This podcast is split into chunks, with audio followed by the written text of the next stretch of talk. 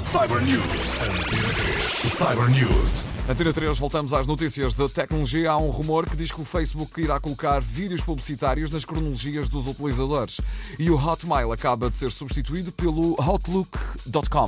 Cyber News. Cyber News. O site HeadHedge noticiou que aparentemente o Facebook está a trabalhar de perto com várias agências de publicidade para que venham a ser disponibilizados vídeos publicitários nas cronologias dos utilizadores nesta rede social.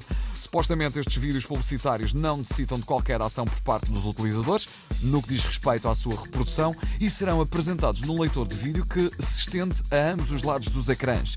Segundo a mesma notícia, a gigante das redes sociais espera com estes vídeos publicitários obter diariamente cerca de quatro milhões de dólares. Cyber News. Cyber News. O Hotmail, o serviço de e-mail da Microsoft, utilizado por centenas de milhões de pessoas em todo o mundo, desapareceu na passada semana, sendo substituído pelo Outlook ponto com. Temos o prazer de anunciar que terminámos a transferência de todos os clientes do Hotmail para Outlook ponto com, anunciou Dick Craddock, responsável pela Microsoft, no seu blog citado pela A F P.